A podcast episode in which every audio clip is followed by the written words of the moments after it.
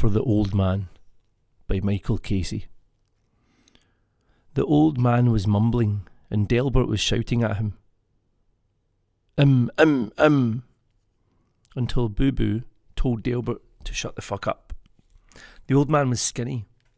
The old man had looked young, with the sandbag over his head. Without the bag, the man was old. There was a bump the size of a grapefruit on his head.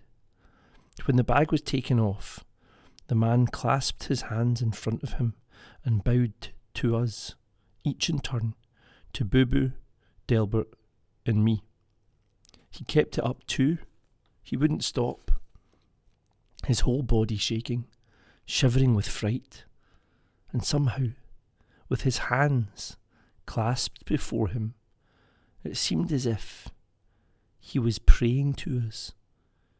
It made all of us, Americans, feel strange.